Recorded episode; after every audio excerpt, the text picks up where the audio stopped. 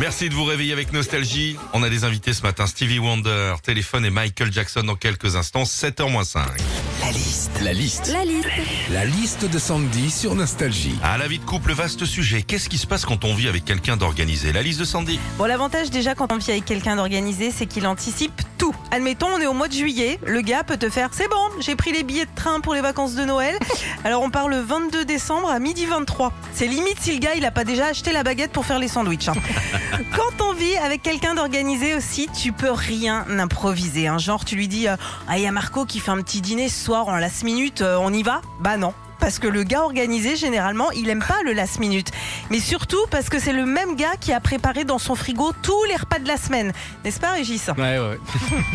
La phrase préférée des personnes organisées aussi, c'est « Ouais, fais pas gaffe au bordel. Hein. » Oui, parce qu'ils croient que chez eux, c'est le bordel alors qu'ils vivent dans une maison témoin. Tout est propre, tout est rangé, tout est classé. Même les épices, ils les classent par ordre alphabétique. Jamais chez une personne organisée, tu trouveras le curcuma rangé entre le paprika et la sarriette.